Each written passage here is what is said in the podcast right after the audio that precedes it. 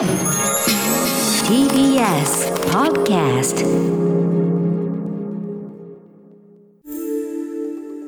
スクリーンレスメディアラボ Weekly Report.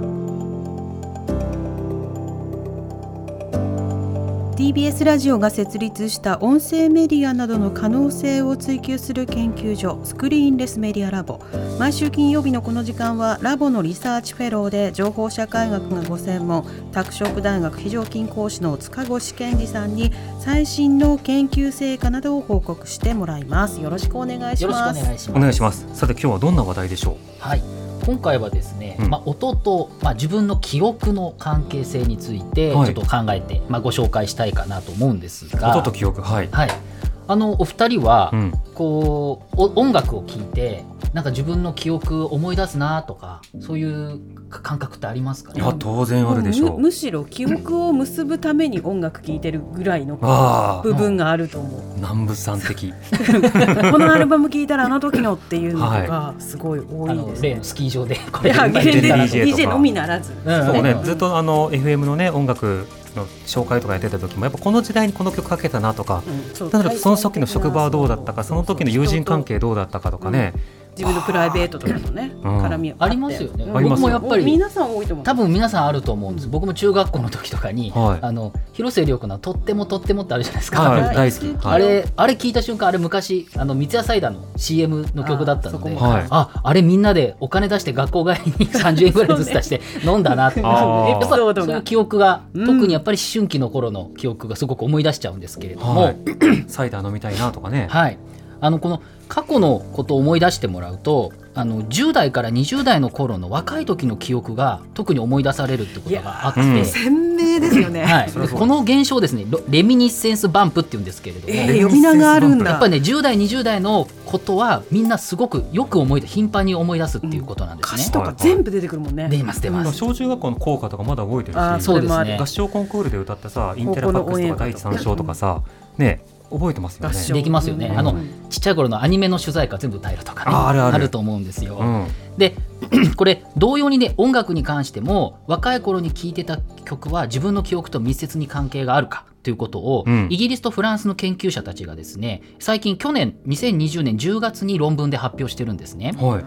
でこれはですね、えーフランスに住んでいるえー18歳から82歳の470人に対して、うん1950年から2015年65年間にわたって、えー 音楽チャートに登場した111の、まあ、曲のタイトルとアーティストについて聞き取りしたんですね。はいはいはい。で内容的にはそれを聞くと自分の記憶となんか思い出すとか、うん。まあ、そういったものとか、まあ、曲への親しみ曲の好き嫌いっていうのを、まあ、1から10で1は全く思い出さないで10がすごく思い出すということで、うん。まあ、調査したんですね。で、まあ、いろんな結果が分かったんですけれども14歳を頂点として、うん。えー思春期の頃に聴いた曲には大体親しみがあって、はい。曲と自分の経験がある。こういうの自分の経験したことを自伝的記憶っていうんですけれども、はいはい。それと、まあ、曲の関係にすごい連関があるということが分かったんですね。はあ14歳が頂点なのそうなんです。やっぱりそのくらい、まあ、中学生ぐらいですよね。でもやっぱアニソンとか覚えてますもんね。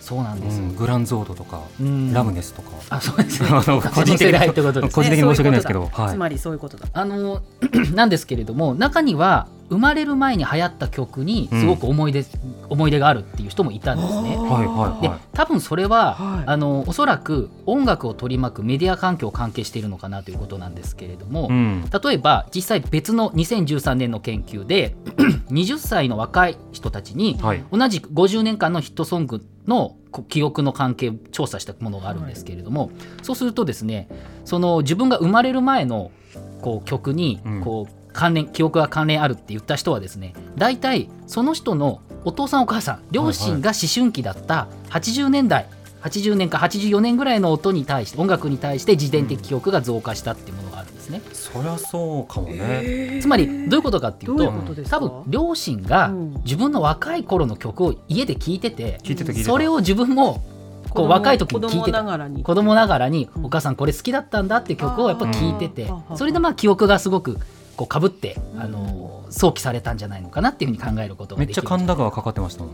あやっぱそうですか。僕のあの親が聞いてたので。そうするとやっぱりねじ自身としてはもう生まれる前の歌だけど、はい。まあ、やっぱりそれを聞くとうん。いろんな記憶を思い出しちゃう、うん。お母さんこれ聞いてたんだなとか。無意識でむ結んじゃってるってことですか？記憶と。子供ながらに。子供ながらに、うん。特に子供の頃やっぱ10代20代ぐらいまではそういったものは強く関連するっていう。ことなんですね。同じ時期にたまたま聞いてたということでゲットワイルドと神田川は僕にとっては7歳の記憶みたいなことがあるんですよ。そうそうそう。うん。そうかそうか。ご両親のね趣味としてね。趣味としてかかってたのと、テレビでよく見てたからシティーハンターみたいな、そうなんです。なので、まあ、研究者たちは曲の好き嫌いにかかわらず、まあ、思春期に主に思春期に流行った曲は自伝的記憶と関連すると。でこの理由としては、やっぱ思春期は、まあ、学校の友人がいたりとかイベント、まあ、卒業式なんだとかいろんなことがあるので、はい。まあ、そういったところで記憶と関連するんじゃないかなっていうのもあるし、うん。あるいは過去の研究においてもやっぱり10歳から30歳ぐらいまでの自伝的記憶っていうのは他の期間よりも強く記憶すると。やっぱり理由としてはまあ、アイデンティティの形成期だから、うんうんうんやっぱ新しいものをいっぱい自分うん人生の中であの新しいものがいっぱいっていうこと初めでてだらけだもんだって。なっているとか、うんあるいはまあその思春期の頃にやっぱりホルモンの影響があるんじゃないかとか、まあ、確定はしてないですけれどもはい。まあ、いずれにしても若い時の聴いた音楽っていうのはうん。記憶に残りやすいということでこれはまあうん。聞いてくださってる皆さんみんなそうなんじゃないかなといいうやー今ラジオの前で皆さんうなずいてますよ。でも音楽って感情をくれるじゃない、うん。感情に対する言葉もくれるしああもやもやする。これは苛立ちって言うんじゃない。な苛立ちって言うんだっていうのは大人になってから分かるけど分かんない時はとりあえずペニシリン歌っとくかみたいな感じで。特にな内容じゃないんですよ。ああのあのな気持ちつながって発散あれが聞こえたら何か思い出すみたいな。そうそうあるある。多分そういったことも皆さんまだずずっとそうだと思うんですけれどよくわもかります。やっぱりそういう意味ではまあ音楽と記憶っていうのはさまざまなところで活用可能かなというところで、うん。まずやっぱり音楽を起点として記憶の早期記憶を思い出すということができるんじゃないかなということで、はい。まあやっぱり実際あの認知症の患者の方にやっぱり好きな曲を聴いてもらうと自伝的記憶が強く想起されるっていうこともあるのでやっぱ音楽療法って言われるところにやっぱり可能性を広げるっていうことが、まあ、できるんじゃないのかなというふうに思いますよねよ。くねあの認知症の方で例えばダンサーだった方の前で曲をかけるはいとちょっと振り付けを踊るとか、はいミュージシャンだった方に楽器渡すとやっぱりそちらはう指が動くとか、うん。よくはありますよね。そうなんです、うん。それもねあの本当にダンサーの方の非常に有名で、うん。YouTube なんかでものすごく再生されたっていうこともあってやっぱりすごくあの近しいものがあるんだということですね。はい。であるいはその記憶を引き出すっていうのにはですね、まあ、単語から思い出すエピソード記憶みたいなものもあれば例えば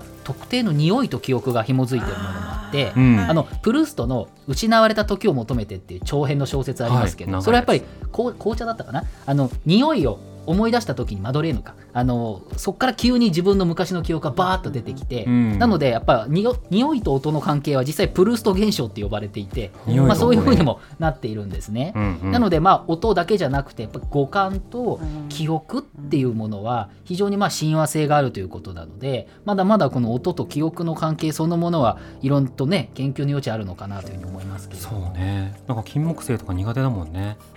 そうそうチキさんの記憶までも共有してるセッションリスナーが今立ち上がったよ。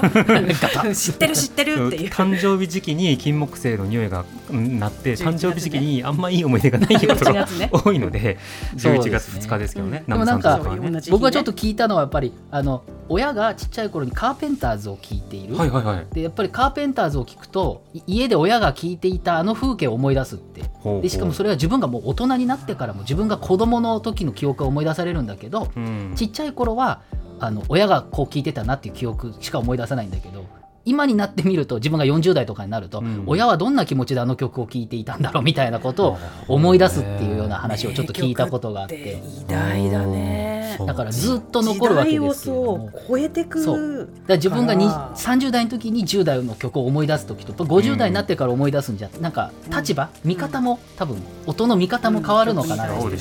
感じがしますので、うん。なかなかあのこれはとても皆さん個人個人持ってるものなので、うん。大切にあのしていただくのがいいんじゃないかなというふうに。もっと聞きたい。はい思います。なんか胸が苦しくなりました。ね。そっち？嫌なものもあるかもしれません。それはすいませんでした。はい。えー塚越さんの今日の報告はインターネットのメディアプラットフォームノートでより詳しく読むことができます。放送終了後に番組サイトにリンクアップしますのでぜひ読んでください。塚越さんありがとうございました。来週もよろしくお願いします。スクリーンレスメディアラボ Weekly Report でした TBS Radio 荻上チキセッション TBS Radio 905-954